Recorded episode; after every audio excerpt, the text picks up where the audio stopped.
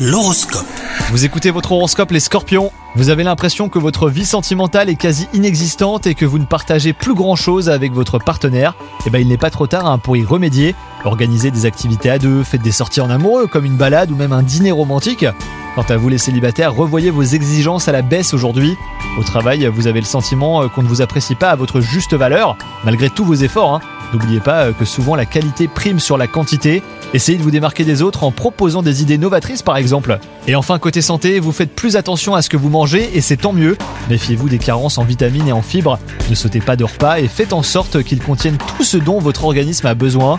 Une petite cure de vitamines et de minéraux euh, serait d'ailleurs idéale. Bonne journée à vous